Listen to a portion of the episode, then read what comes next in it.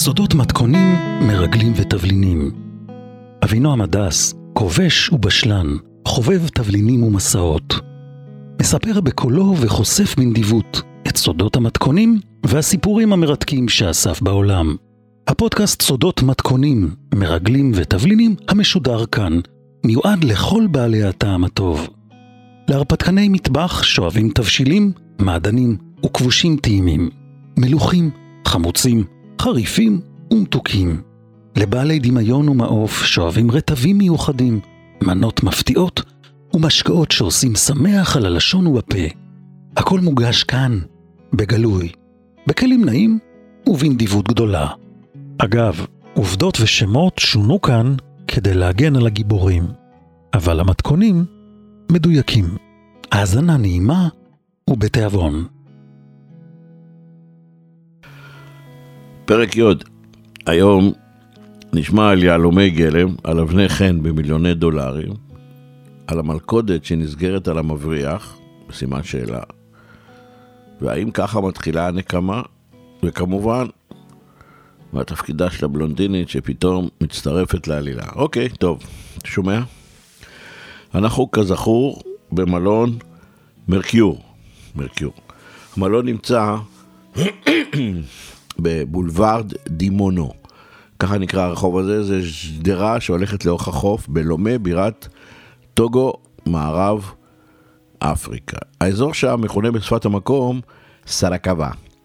צפונית המלון יש כמה שכונות של פחונים ובניינים קטנים של קומה אחת עם גגות מפח וביניהם שבילים לא סלולים, אתה יודע, דרכים, החול האדמדם והאבק האדמדם שכל כך אופיינים למערב אפריקה והמרקיור הזה היה אז בימים ההם, בעצם המלון היחידי, היחידי במדינה שהיה ברמה של ארבעה כוכבים כמעט. המלון היה בהנהלת חברת ניהול צרפתית ושייך לרשת בינלאומית, בטח אתה מכיר את המותג הזה, מרקיור. אני יודע שזה נשמע מוזר, אבל תאמין לי, זאת הייתה המציאות אז בטוגו, מדינה של תשעה מיליון תושבים, על חוף האוקיינוס האטלנטי ללא תיירות. וכשאין תיירות לא צריך בתי מלון. בעיר לומה, עיר הבירה, עיר של כמיליון תושבים אז, היום אפילו יותר, יש כמובן כל מיני פנסיונים שהם סוג של מלונות קטנטנים של עשרה, עשרים חדרים, מלונות מאוד זולים. אל תשאל אותי על כוכבים, אין דבר כזה. וזה משמש או לעוברי אורח, או לנוסעים מקומיים, או אנשים שבאים למכור לקנות בעיר. הם מתגוררים בהם. לאורך החוף אתה יכול לראות דקלים, חול לבן, וחוץ מזה כלום, אין מסעדות, אין בתי קפה, אין חופי רחצה. האפריקאים, כזכור, מתרחקים מהחוף, דיברנו על זה. אגב, אנשים לבנים, נדיר היה אז לראות בטוגו. אני הסתובבתי אז בטוגו, ימים שלמים לא ראיתי בן אדם לבן אחד חוץ מאת עצמי במראה. נמשיך? אוקיי. אז אחרי שלושה ימים של סחור סחור, הבדידות והציפייה של ויקטור גוברים על הזהירות. ויקטור ודעת מעז ועושה סוף סוף צעד משמעותי כדי לפגוש מקרוב את האישה הבלונדינית היפה במלון מרקיור לומה, בירת טוגו, חוף סרקאווה. כזכור, ויקטור מסר את מטען הנשק וחומרי הנפץ שהבריח לאפריקה עבור אותו אדם שמתכנן הפיכה צבאית במדינה אה, כמה ימים קודם. כעת הוא ממתין במלון בעל כורחו ושלא כהרגלו. אה, תראה, אתה לא מכיר אותו, אבל מי שהכיר אותו ידע שתמיד הוא מעדיף להסתתר באחת האוניות שלו. הוא ממתין שם כדי לפגוש איש הקשר שימסור לו את יהלומי הגלם ואבני האזמרגד הגדולות. בתמורה, למה? לנשק שהוא סיפק. הוא לא רגיל להיות בבית מלון, הוא רגיל תמיד להתחבא באונייה שלו, ובאונייה שלו הוא עושה מה שהוא רוצה. במלון הוא חשוף לסביבה. גם ההתקרבות שלו אל האישה הזאת, שהוא ראה אותה פעם, פעמיים ושלוש, נעשתה הפעם כנגד כל ההרגלים הקבועים שלו. הוא תמיד היה זהיר במיוחד. הוא ידע שהחיים שלו תלויים בזהירות שלו. הוא ידע שמספר ארגוני משטרה מחפשים אה, ללכוד אותו. הוא ידע שכל מיני מתחרים מנסים להפיל אותו בפח. ובעיקר, בעיקר, מעולם לא ערבב עסקים ועניינים אישיים. אבל הפעם משהו גרם לו לעשות אחרת. משהו גרם לו לעשות את הטעות, או יותר נכון, מי שהיא. אוקיי, נמשיך. בבוקר, טרם יציאתו מהחדר במלון, הוא קיבל שיחת טלפון מצ'יבני, העוזר הנאמן שלו. צ'יבני המקסים שלו, שעליו הוא תמיד ידע שהוא יכול לסמוך, נשמע מאוד מאוד זהיר הפעם. השיחה כרגיל התנהלה בסוג של שפת קוד. צ'ימני שאל אותו האם הסחורה הגיעה ללקוח, או האם הלקוח מרוצה. בדת השיב שכמובן. צ'ימני שאל אותו בקוד שלהם לגבי העברת התשלום לבנק בפריז, וכמובן הייתה הכוונה ליהלומים ולאמרלדים.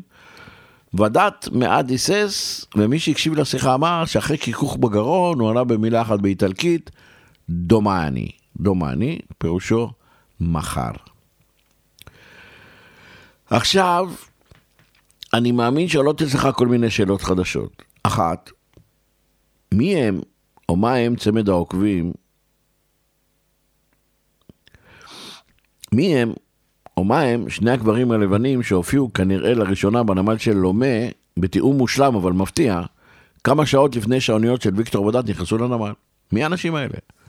בשביל מי הם עובדים? שאלה שנייה, איך אנחנו, הצוות שלנו, איך אנחנו יודעים בדיוק מושלם כמעט מה עושה או חושב ויקטור ודת? במילים אחרות, מי הוא הנכס, הסוכן, אותו אדם שכנראה כינויו היה אז רומא, רומא, שפועל עבורנו בחשאי, כנראה בסביבה, או אפילו יותר מאשר בסביבה, אולי אפילו בתוך המעגל הפנימי של ויקטור ודת. ושאלה שלישית, מה תפקידה של הבלונדינית היפה הזאת פתאום בסיפור? אז הכי כדאי שנחזור אליה, נכון, הבלונדינית, אתה מסכים איתי? יפה, אני, אתה מהנהן בראש. תודה, אני מודה לך. נמשיך. היא כזכור בבגד ים כחול, רגליים ארוכות מאוד, שיער אסוף בקוקו, בושם מצוין, איפור קל. עומדת ליד הבר בבריכת השחייה של מלון מרקיור בחוף סרקבה, לומה בירת טוגו. המלון נמצא כארבעה וחצי קילומטרים מזרחית לכניסה לעיר.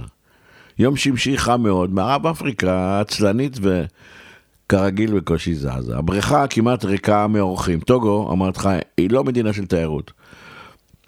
והעונה הזאת, על אחת כמה וכמה, אינה עונה של תיירות, ומלון מרגיור סרקבה הוא לא בדיוק מלון פאר. במילים אחרות, הבלונדינית, הבלונדינית היפה הזאת בולטת בבריכה של המלון כמו מגדלור בחשיכה.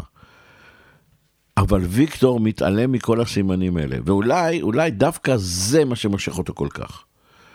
עכשיו, הוא רואה אותה עומדת בצל שם רחוק, בצל של השמשייה הגדולה, הגב החשוף שלה אליו. הראש שלה מעט מורכן, הוא רואה את השכמות שלה זזות כשהיא נושמת.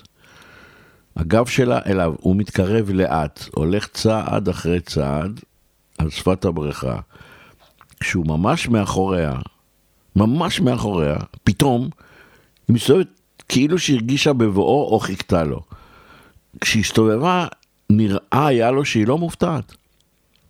היא מביטה בו בעיניים מצומצמות בגלל השמש, קמט דק מופיע על המצח שלה, היא מרימה את הגבות, ואחרי שנייה שהיא מביטה בו, ונראה שהיא מזהה אותו שהוא זה הגבר שמביט בה במבטים ארוכים כבר כמה ימים במועדון הכושר, דרך המראות, ומסתכל עליה בלובי, ואחר כך במסעדה של המלון. ואז ויקטור ודן עושה עוד צעד אחד, נכנס גם הוא מתחת לשמשייה, והוא כמעט קרוב אליה. הפנים שלו פחות ממטר מהפנים שלה. היא מוסיפה למבט הסקרן שלה גם איזה רבע חיוך של ליידי. רבע חיוך. הוא מולה. לרגע אין לו הבעה בכלל על הפנים, הוא מופתע מהסיבוב הפתאומי שלה, אבל אחרי שנייה אה, היא פולטת סוג של אה, בונז'ור בצרפתית, בוקר טוב, במבטא המושלם שלה, והעיניים הכחולות שלה ממשיכות להביט בו בסקרנות. אז הוא מחזיר לה בונז'ור, ומהנהן ככה בהרכנת ראש, אבל העיניים שלו בא, ואז הוא עושה דבר שהוא לא האמין שהוא יעשה. הוא מושיט לה יד, ואומר לה בשקט, ודת, ויקטור ודת. והיא נוטלת את היד שלו ואומרת לו בצרפתית, נעים מאוד. כף היד שלה חמה ורכה, אבל הלחיצה שלה מאוד חזקה, עם אופי. הוא משה את הלחיצה שלו כמה שניות, מחכה שהיא תגיד את השם שלו, את השם שלה, אבל היא לא.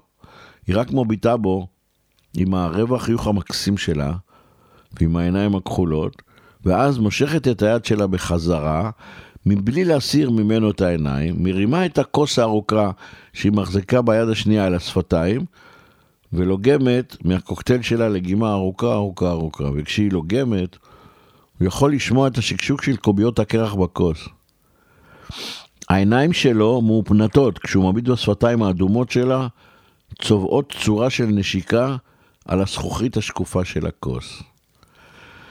שמע, חבר שלי, במבט לאחור, ואחרי שכל האירוע הזה התרחש אה, לפני כל כך הרבה שנים, קשה לשחזר, לשחזר בדיוק מה נאמר שם באפריקה בבריכה של מלון מרקיור בסרקבה, בין איזה גברת מסתורית ויפהפייה בבגד ים כחול, לבין אדון ויקטור ודעת, תחמן וסוחר של נשק גנוב, ואדם שמטפח טרור.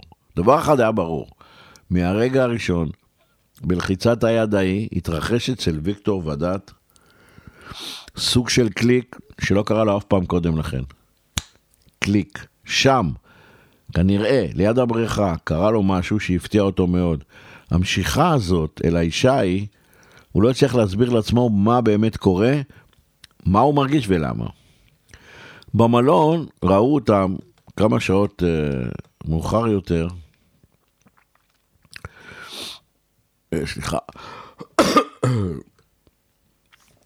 במלון ראו אותם כמה שעות מאוחר יותר סועדים ביחד ארוחת ערב במסעדה הקטנה. אתה יודע, סיפרתי לך, הייתה מסעדה קטנה בקצה המזרחי של הלובי. סיפרו שאחרי שעזבו, היו על השולחן אה, של, ה, של המסעדה שני בקבוקי יין אמרונה מיקב תומאסי ריקים. מי שהיה שם בלובי סיפר שראה אותם צועדים לאט כמו זוג לאורך הלובי. אחר כך ראו אותה נפרדת ממנו בלחיצת יד ליד המעליות אה, בלובי. אה, אם מסתכלת על החיווי של הקומות של תנועת המעליות, ראו שהיא עלתה במעלית לקומה שנייה. כמה שניות אחר כך חזרה המעלית לקומת הלובי, והדלת נפתחה, והמעלית הייתה ריקה.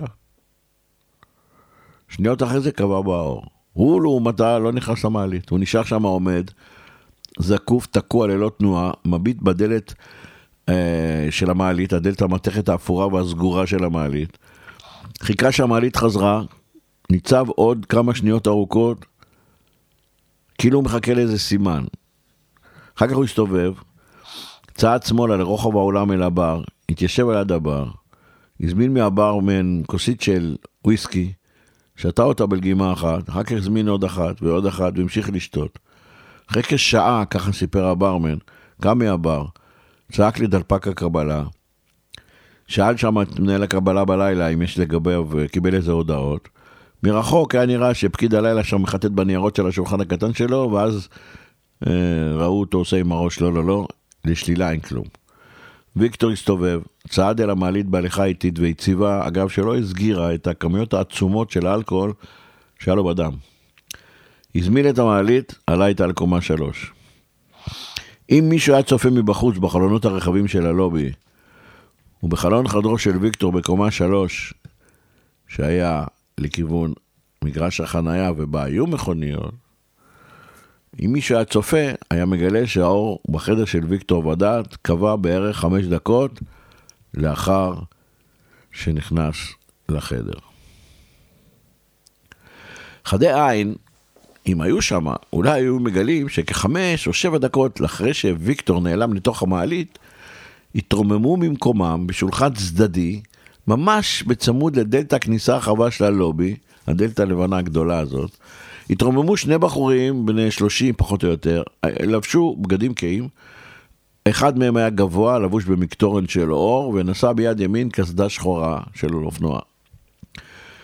שבכל העת ההיא, היה נראה שהם השתעשעו, שיחקו דומינו שם על יד השולחן. הם התרחקו בצעדים די אדישים, עזבו את השולחן שלהם, פנו שמאלה, עברו בזריזות החוצה דרך המעלית האוטומטית של הכניסה, מותירים אחריהם על השולחן את אבני הדומינו הלבנות שהם קיבלו מהברמן, וגם צלחת גדולה מלאה בפירורי גבינה צהובה, ושאריות זיתים ירוקים מאיזה פיצה נפוליטנה שהם אכלו שמה, ובקבוק ריק של יין אה, פלבואנה. עם התווית הלבנית, הלבנה שעליה מצויר בוורוד עז המבנה העתיק של יקב וגה בשיצ'יליה. תשמע, אף אחד שם בלובי של מלון מרקיור סרקבה בלומה, בירת טוגו שבמערב אפריקה, ובטח שלא איש ממחלקת המשק אה, של המלון, זה שהולך עם הסמרטוט והדלי, שאסף אחריהם את השאריות ונקרא את השולחן, אף אחד לא שאל את עצמו, מה עושים כאן בלובי שני בחורים לבנים בשעה כזאת, ומאיפה לכל השדים והרוחות השיגו באפריקה בקבוק יין של יקב וגה משיצ'יליה. זה לא יכולת להשיג שם, בטח שלא במלון. המצ'וקמק כזה. כנראה שזה סוג של אדישות שמתאימה לבתי מלון בינוניים ביבשת אפריקה, הרעבה והאדישה לאחר.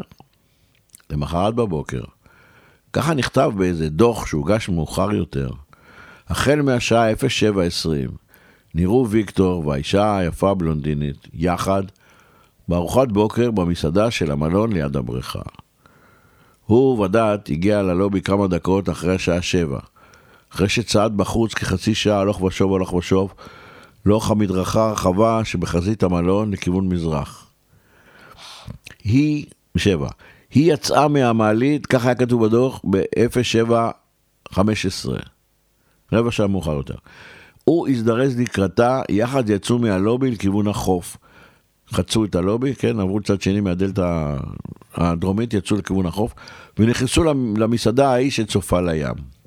מי שצפה בהם שם סיפר שראו אותה צוחקת מכל משפט שני שאמר לה. היה נראה שהוא מסוחרר כמו נער בן 17 בדייט הראשון המשמעותי שלו. מי שעבר על השולחן שלהם קרוב, אם עבר מישהו. הוא היה כותב דוח, הוא בטח היה כותב שהם שתו קפה שחור מקנקן זכוכית שניצב שם על מחמם חשמלי. מין שיטה שהופכת את המשקה שאמור לעורר לנוזל עם ריח שרוף בטעם של מים קרים. הוא מילא לעצמו, ודעת, צלחת גדושה, מלא אוכל, היא לעומת זאת, הבלונדינית, הסתפקה בטוסט מפרוסת לחם לבן מרובע, מן הלחם הגדול בסגנון הגרמני שמקובל כל כך בטוגו. היא מרחה על זה חמאה צרפתית וריבת תפוזים מצנצנת שהתווית שלה הבטיחה שגם היא מתוצרת צרפת. הם ישבו שם מפטפטים עוד שעה ארוכה וניתן היה לשמוע את הצחוק שלה גם מרחוק. אחר כך נכנסו ללובי, פנו שמאלה וחלקו מעלית. אם היה שם מישהו שהיה צופה בהם, היה אומר לך שהיא יצאה בקומה 2, הוא יצא בקומה 3. אבל חצי שעה מאוחר יותר, הם נפגשו שוב בלובי. הפעם הם היו בחלוקים הלבנים של הלוגו, של, סליחה, של המלון, החלוקים עם הלוגו. ודת ניגש לדלפק, עוד הפעם שאל אם קיבל הודעות, ואז השאיר הודעה שבמידה ויגיעו עבורו הודעות או שליחים, בבקשה לקרוא לו מהר ובבריכה עד שעת הצהריים. ואז הוא שב, היא עמדה לידו וחיכתה. ניתן לראות שהיא לא כך מתעניינת במה שהוא עושה, אכפת לה הרבה, היא רצה לשמש. הוא שוב פונה אליה ומסמן לה ביד, ושניהם יוצאים לבריכה. הוא משאיר לה את הזכות לבחור איפה לשבת, היא בוחרת את שני הכיסאות, כשהיא הסירה את החלוק ושוב נשארה בבגד ים הכחול הקטן שלה, הנשימה שלו נעתקה. היה לו קשה להוריד ממנה את העיניים. אחרי כל שעות הבוקר שהם בילו שמה, הוא סיפר לה סיפורים, היא מקשיבה בהתפעלות, מדי פעם מתפרצת בקריאות הערצה וצחוק מתגלגל, נראה נוכח גילוי החוכמה והאומץ, גילויי החוכמה והאומץ שלו. ככה זה היה נראה, הוא מספר לה כמה הוא גיבור. מרחוק, כך העידו אחר כך אלה שצפו בהם, היה נראה כאילו מדובר בזוג שמתכנן את הערך דבש שלו. זה היה בסביבות שמונה. בסביבות השעה 12:05 זה קרה. לרחבת הבריכה נכנס במרץ פקיד הקבלה הצרפתי הקטן במדים האדומים כהים שלו, שעל צד שמאל של חזהו תלויה התווית שנושאת את שמו סם אנסמבה גברה. הוא מביט סביב, מחפש בעיניו ועד מהרה זיהה את בני הזוג על מיטות השיזוף. זה לא היה קשה, כי רק הם היו בבריכה. הוא ניגש ישר אל ויקטור ודעת, אבל כבר מרחוק הוא מאותת לו באצבע ובאגודל וזרת של יד ימין, סימן של אפרכסת ליד האוזן, סימן לו כאילו, יש לך טלפון. ויקטור ודעת רואה אותו, מזנק ממקומו, ובלי אף מילה של התנצלות, משאיר את הגברת הבלונדינית היפה בבגד ים הקטנטן הכחול על המיטת שיזוף, משאיר על ידה את החלוק שלו ואת כל החפצים שלו, ורק עם בגד ים נכנס במהירות עם פקיד הקבלה ללובי של המלון. האישה הבלונדינית בבגד ים הכחול מרימה את הראש בביטה אחריו, ולא עושה שום סימן, לא שאכפת לה ולא שהיא נעלבה, אבל ממשיכה לשכב. העיניים הכחולות שלה מכוסות במשקפי שמש כהים. עכשיו, אם תפנה את המבט הרחק לצד שמאל, איפה שביתן של המגבות והבר, היית רואה שעומדים שם בצל. שני גברים צעירים, ללא תנועה, אחד יותר גבוה מהשני, בגופייה כחולה, ומחזיק בידו קסדה של אופנוען, קסדה שחורה. כמה דקות מאוחר יותר, חוזר פקיד הקבלה לבריכה. הפעם הוא ניגש בצעדים איטיים ישר אליה. היא מרימה את הראש, מורידה את המשקפי שמש, והוא בהרכנת ראש ובצרפתית האפריקאית השבורה שלו מתנצל בשמו של ויסיה ודת, שמוכרח לקבל שליח עם הודעה חשובה ביותר, שבא במיוחד משדה התעופה הבינלאומי. וכך אומר הפקיד. ומסיה ודת אומר בכבוד רב, שבעוד שעה בערך, אולי שעה וחצי, הוא כנראה יתפנה ויחזור, ומבקש שהגברת היפה והוא יאכלו יחד ארוחת צהריים במסעדה הקטנה בקצה של הלובי. זה יהיה בשעה שתיים אחר הצהריים. ותודה רבה, גברת צעירה ויפה. נראה שהפקיד לא התבקש להחזיר תשובה או הסכמה, שכן מיד שסיים את, ההודעות, את ההודעה שלו, הוא קד לשוב את הקידה הזאת בסגנון הצרפתי שלו, למרות שהוא אפריקאי שנולד בלומה. פונה ימינה, מסתובב וחוזר בזריזות, בצעדים קטנים ומתחנחנים, לצל הקריר של הלובי ואל מסתורי דלפק הקבלה הגבוה והמגונן שלו. מאחורי הדלפק הוא הרגיש בטוח. והיא? היא נשארת עוד כמה דקות אה, על הספת אה, שיזוף, אחרי כמה, אחר כך כמה רגעים היא קמה, אוספת את מעט החפצים שלה לתוך תיק אור ירוק עם לוגו של לואי ויטון, נכנסת ללובי דרך הדרך האוטומטית, סליחה, הדלת, הדלת האוטומטית, פונה שמאלה למעליות, פונה שמאלה למעליות ועולה לחדר. בינתיים בלובי בצד ימין, בדיוק מכיוון ההפוך של המעלית, בגומחה עם שלוש קורסאות, בשולחן קפה קטן. הגומחה הזאת זה מין קבינה כזאת, מקושטת בעציצים עם תקלים ומוסתרת מאוד מעיני כל האורחים האחרים. שם, בגומחה הזאת, אפשר היה לראות את ויקטור ודעת עומד בבגד ים, לוחץ יד לגבר אפריקאי במכנסיים ארוכים ובז'קט שחור, בערך כבן 35, אשר נשא ביד שמאל תיק מסמכים בגודל בינוני. חדי עין היו יכולים לשים לב שהתיק הזה עשוי מאור עבה במיוחד, ויש לו סוג של בריח קומבינציה כ... כמו מנעול כספת על התיק, שמזכיר מאוד תיקים להעברת תכשיטים או אבני חן או כסף מזומן.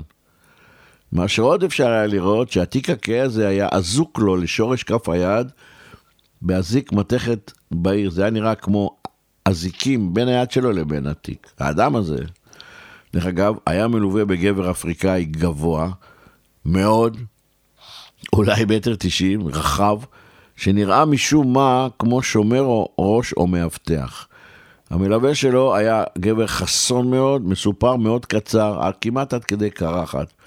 וגם בלובי הוא הרכיב משקפי שמש אוקלי שחורות, כמו של רוכבי האופניים שמסתירות את העיניים שלו לחלוטין. התצפיתנים, אם היו שם, היו מדווחים שהשלושה יצאו מהגומחה המוסתרת, חצו את הלובי ועלו באותה מעלית שוועדת ירד לקומה שלוש. כ-40 דקות מאוחר יותר, 40 דקות מאוחר יותר, ירדו ללובי הגבר עם תיק המסמכים הכהה האזוק לידו השמאלית והמאבטח שלו. הם צעדו באיטיות לכיוון דלת הכניסה של הלובי. פנו שמאלה, בדלת כניסה יש שומר אחד בפנים ושומר אחד מבחוץ. השומר מבחוץ פותח את הדלת כלפי פנים כשאנשים נכנסים, והשומר מבפנים פותח את הדלת כלפי חוץ כשאנשים רוצים לצאת. ובכן, השומר הפנימי דחף את הדלת, הם עברו אותה, בירך אותם לשלום, הם יצאו החוצה, צעדו טיפה ימינה ובערך עשרה צעדים, נכנסו לג'יפ לנד קרוזר אפור שחיכה להם ונעלמו לכיוון צפון מזרח, שזה ימינה. פחות או יותר לכיוון שדה התעופה הבינלאומי של העיר לומה. תשמע, אני עושה רגע הפסקה. אף פעם לא הרחבנו בנושא עלות העסקה. ברור לכולם, גם לך, שמדובר בהרבה מאוד כסף. אבל אף פעם לא דיברנו על הסכום במפורש. אז תודה לך על הסבלנות. אבל אני מאמין שחשוב להגדיר את הסכום במפורש, ממש, מסכים. יופי, אתה מהנהן, אני שמח. תשמע, הרי כל עניין המימון הגיע מהמאפיה האיטלקית. הרי זה היה בסיס התחבולה שלנו. החוב העצום שסיבכנו את ויקטור ודת עם האיטלקים, והיה ברור שאם הוא לא מחזיר את הסכום הזה, פלוס ריבית, במהירות, החיים שלו לא שווים כלום. החוב לא ייעלם, ויקטור ודת ייעלם, וזה מה שבסיכומו של דבר רצינו. אז בואו נחזור לסכום העסקה. סכום העסקה, כלומר ערך היהלומים והאמרלדים שוויקטור ודת היה אמור לקבל, הסתכם אז בלמעלה מ-60 מיליון דולר. מצד אחד זה סכום עצום. מאידך, ביהלומים ואבני חן, זה חבילה די קטנה, אתה יודע. וזה היתרון העצום שלה. חבילה קטנה, בריפרה קטנה, או שלוש בריפרות קטנות, בפנים אבנים בערך של 60 או 70 מיליון דולר. עכשיו, אני אתן לך דוגמה. בשנת 2018, ליתר דיוק בחודש נובמבר 2018, חברת התכשיטים האמריקאית שנקראת הרי ווינסטון, W-I-N-S-T-O-N, ווינסטון, רכשה יהלום שקראו לו פינק לגאסי. יהלום ורוד במשקל 18.96 קראט. היהלום האחד הזה נמכר במחיר שיא של 50 מיליון דולר. זה היה במכירה פומבית שנקראה אז Magnificent Jules של חברת קריסטיס. היא נערכה בז'נבה, שווייץ, אוקיי? כלומר, יהלום מלוטש אחד ב-50 מיליון דולר. אתה מבין שלא צריך uh, מזוודות בשביל 60 מיליון דולר בסיכומו של דבר? אפשר היה להכניס את כל סכום העסקה הזאת לכיס של המכנסיים שלו. אתה מבין שזה שהציע לו את היהלומים היה חכם מאוד, וויקטור נפל למלכודת הזאת במהירות. עכשיו, ויקטור ודת מספק ציוד בשתי אוניות, שתי אוניות של מטען, ומקבל בסוף תשלום בחבילה קטנה שנכנסת לכיס האחורי של הג'ינס. חכם ויקטור ודת, אה? וואלה. בואו נמשיך.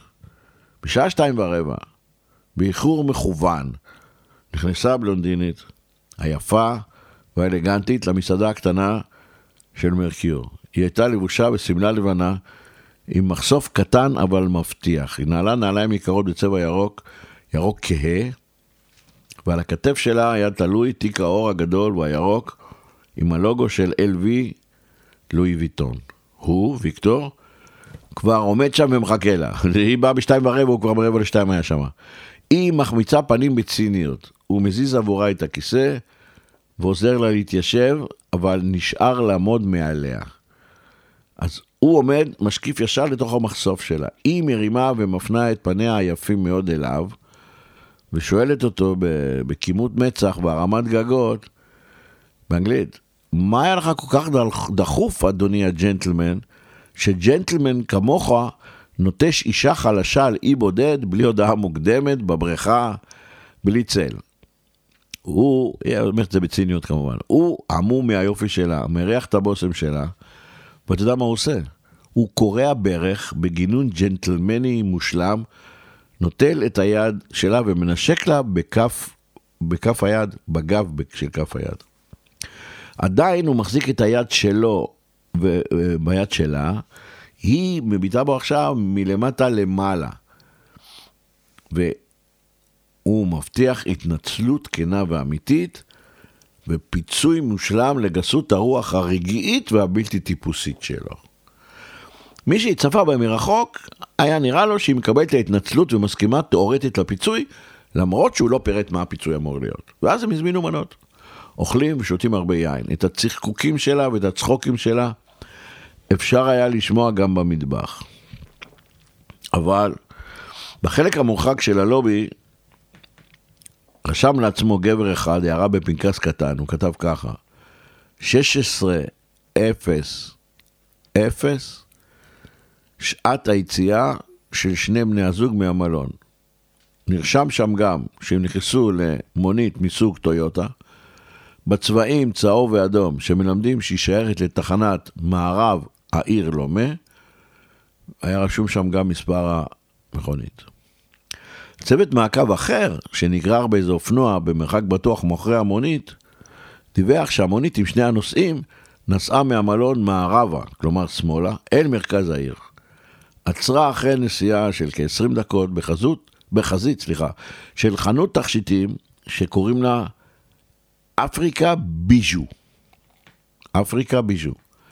היא נמצאת ברחוב שנקרא דרך התחנה, רו דה לגר בלומה. אתה זוכר את הרחוב הזה? זה הרחוב הזה עם החנויות, פחות או יותר. בדיוק, שמה, על יד החנויות של הרהיטים.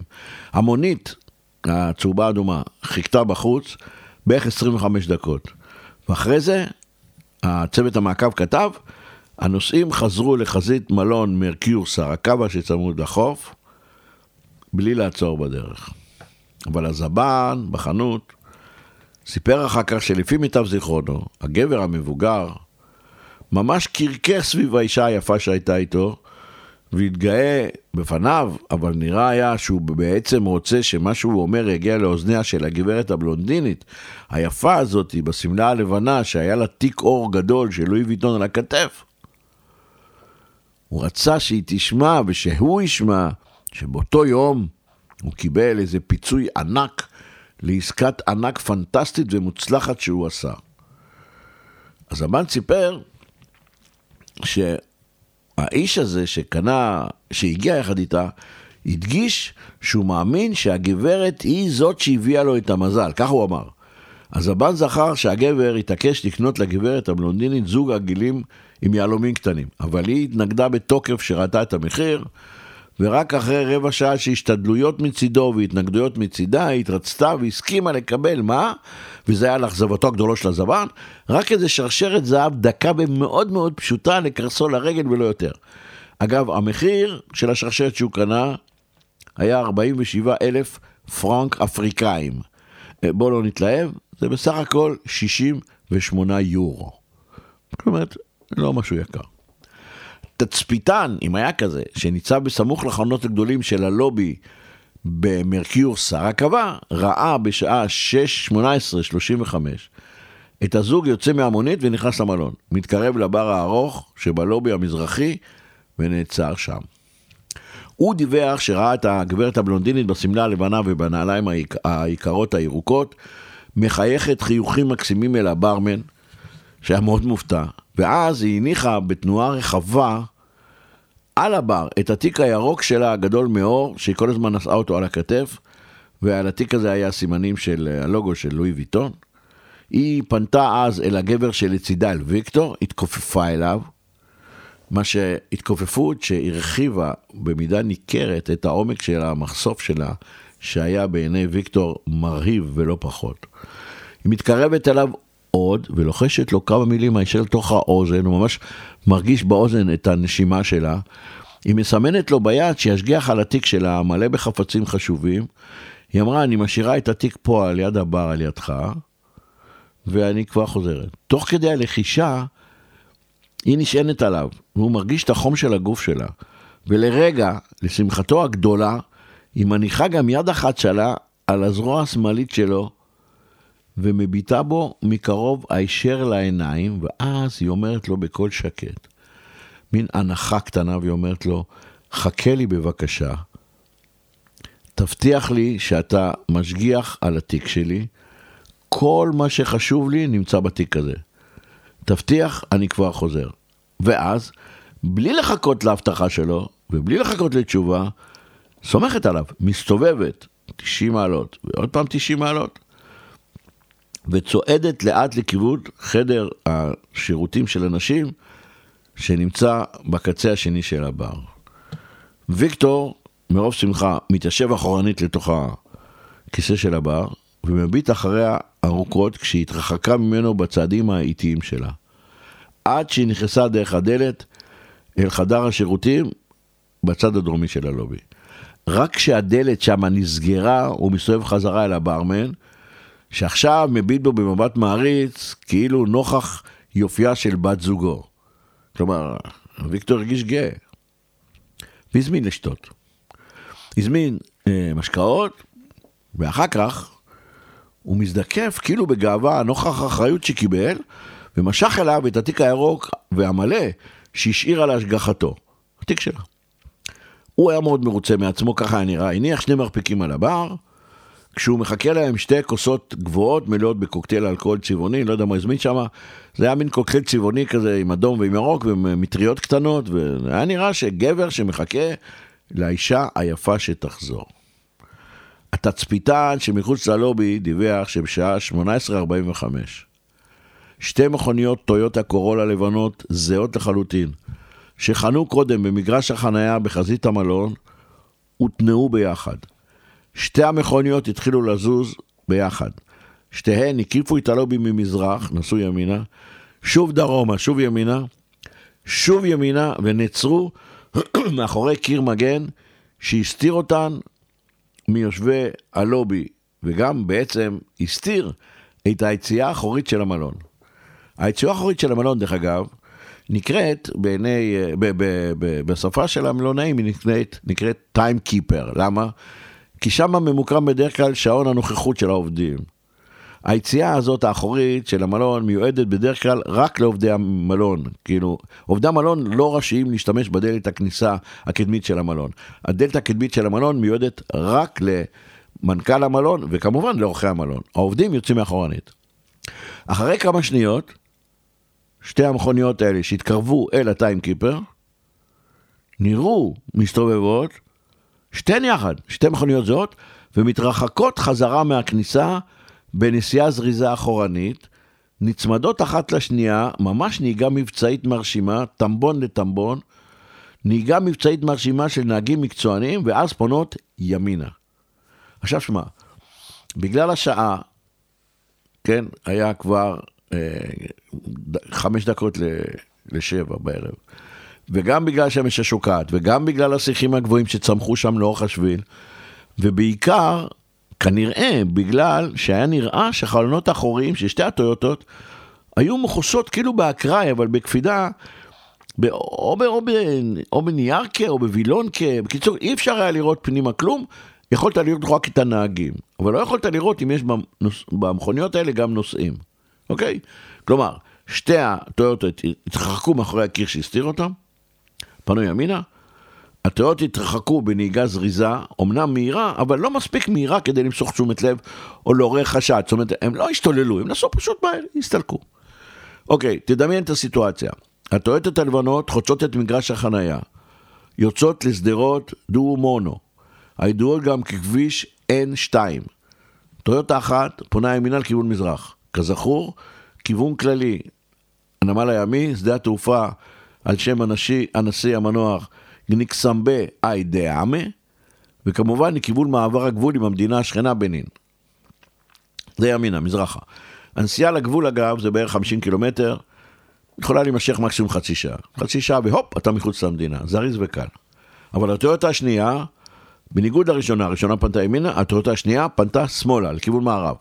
כיוון הפוך מהראשונה, שזה כיוון כללי העיר, נכון, לומה. כאמור, עיר ענקית של מיליון תושבים. ומעבר ללומה, בערך 40 קילומטר, מעבר הגבול הפתוח למדינה גאנה. גם לכיוון הזה, זו נסיעה נוחה על, כבול, על כביש N2, לא חחוף, משהו כמו חצי שעה ואתה נעלם בגאנה. כלומר, ימינה 50 קילומטר אתה מחוץ למדינה, שמאלה 40 קילומטר אתה מחוץ למדינה. כמובן, גם יכולת לנסוע על כיוון החוב ולעלות על איזו אונייה. אבל הטויוטות נסעו חד ימין אחד שמאלה. אחרי חמש דקות, מהרגע שהם נכנסו, לא היה זכר לטויוטות הלבנות, אגב, או, לתצפינ... או לתצפיתנים. כולם נעלמו כאילו לא היו. ובינתיים במלון, מרקיור סעקבה מתחילה מהומה גדולה. עכשיו, על פי הדוח, הדוח של הקצין תורן, קצין ביטחון תורן, במלון, ועל פי הדיווח בתחנת סרקבה, שנרשם הרבה הרבה מאוחר יותר, של משפרת לומה, נרשם בצרפתית, בכתב שכמעט היה לא קריא ובפירוט חסר.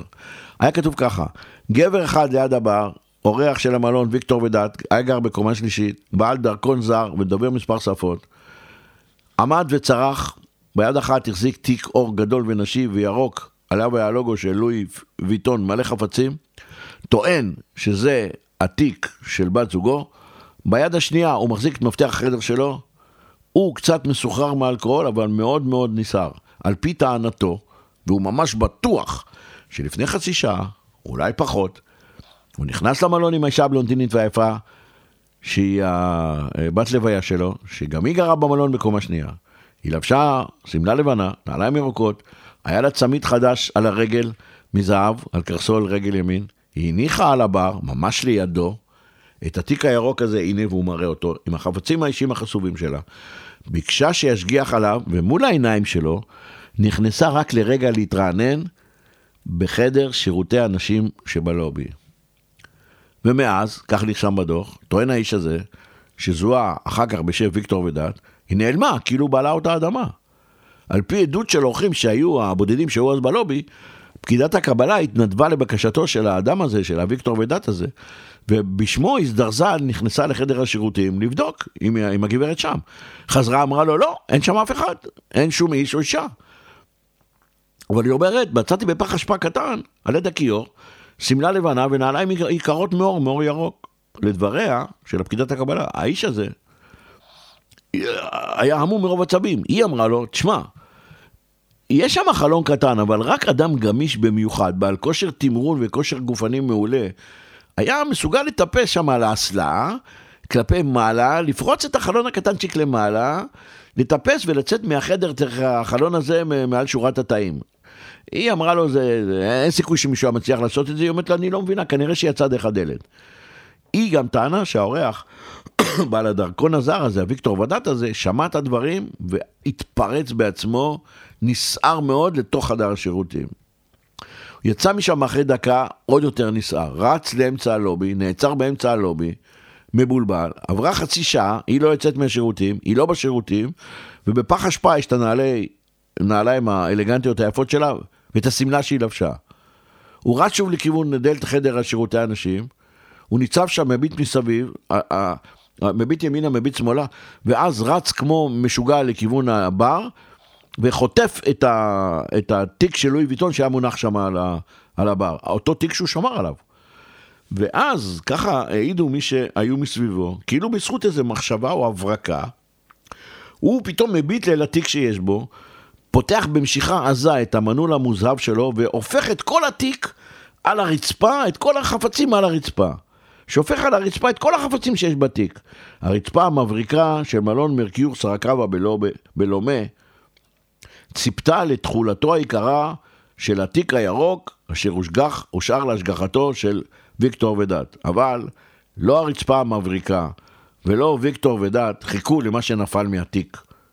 להפתעתו הרבה שניהם, גם הרצפה וגם מר ודת, גילו שהתיק היקר שמותר בלוגו של המעצב הצמרת לואי ויטון, תיק אור ירוק ויפה שהושאר להשגחתו, מכיל לא חפצים אישיים ולא שטויות, אלא רק שטויות. היו שם דפי עיתון מגולגלים ואחוזים בגומיות עבות, היו שם שלוש מגבות ידיים עם לוגו של המלון, היו כמה חוברות פרסום של המלון, שני גלילים של נייר טואלט, כמה בקבוקי שמפו עם לוגו של המלון, מגבת קטנה מהבריכה, הייתה שם גם איזה אריזה חגיגית, קופסה כחולה ושאריות של, אה, של אה, סרט יפה, של אה, אריזה חגיגית של איזה שרשרת זהב דקה לקרסול עם הלוגו המוזב של חנות אפריקה ביז'ו מירו דה לגר לומה. זהו. ויקטור ודת העמום מביט בתיק המיותר או בחפצים הקרעים של הרצפה, ואז הוא מזדקף בבהלה. ההיגיון שלו מכה בו. הוא מנטר לעמידה, מתפרץ בריצה מטורפת לכיוון המעלית, לא מחכה אלא ממשיך לרוץ כאחוז עמוק במעלה המדרגות לקומה שלוש. איש החזקה של המלון, שהיה בתפקיד בחדר 328, העיד שעבד בתיקון מנעול דלת בחדר ממש מול החדר של ודעת, ראה את האורח ודעת מגיע בריצה פראית, בועט ופורץ את הדלת של החדר שלו, ואחר כך שמע אותו צורח צרחות אימים בשפה שלא הייתה מוכרת לו, ואחר כך שומע חפצים נשברים בכל נפץ.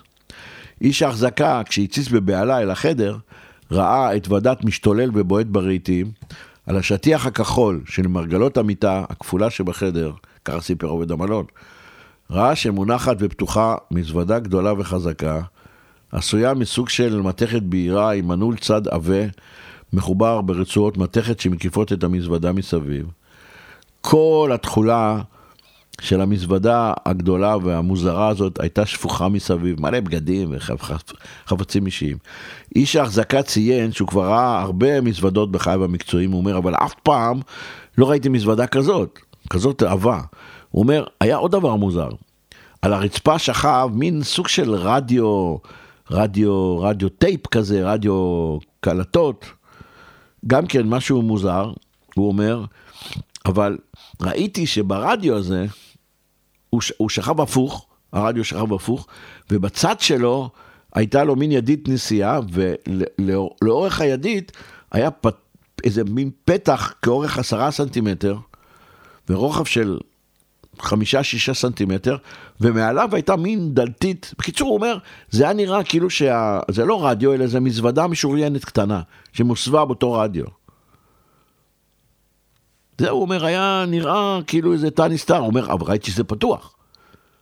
והוא אומר, העיניים של האיש שישב על הרצפה והביט במזוודה ההפוכה והציוד, העיניים שלו היו נעוצות במכשיר רדיו הזה. הוא אומר, נראה, ככה הוא כתוב בדוח, נראה שהאורח נסער מאוד, כי הרדיו טייפ הזה, שהיה נראה כמו כספת קטנה, היה פרוץ. היא נראתה ריקה. כנראה שאם היה בו תכולה יקרה, כנראה שהיא נעלמה. זהו, עד כאן פרק י'. האוניות נמסרו, הציוד הועבר, התשלום התקבל ונגנב. ויקטור ודת יושב על הרצפה בחדר שלו, במלון מרקיו, קומה שלישית, חלונות לכיוון העיר, הוא תופס את הראש, כל היהלומים והאבני חן שהוא קיבל בסביבות שלוש שעות קודם, נעלמו. האם בפרק הבא נגלה סוף סוף מעלה בגורלו של אה, ויקטור ודת? האם זאת הנקמה? מעלה בגורל היהלומים ששווים למעלה מ-60 או אולי 70 מיליון דולר? האם החוב למאפיה האיטלקית של שיצ'יליה היה, ההחזר של החוב היה כל כך נורא כמו שזה נשמע? אה, צריך לחכות לפרק הבא. ואתה שיושב כאן מולי ועוזר לי להיזכר, תודה לך, תשמור על עצמך תמיד. ולמאזינים אני אומר, תודה רבה לכם על ההקשבה. אני מאוד מאוד אשמח שתעשו לייק, תעשו מנוי, תרשמו את, את המייל שלכם, ואז תוכלו לקבל כל פעם הודעה כשעולה פרק חדש. או תשלחו לי בוואטסאפ, אה, אם יש לכם דעה, רעיון, או הערה, או מחמאה. ולהתראות בפרק הבא. תודה על ההאזנה.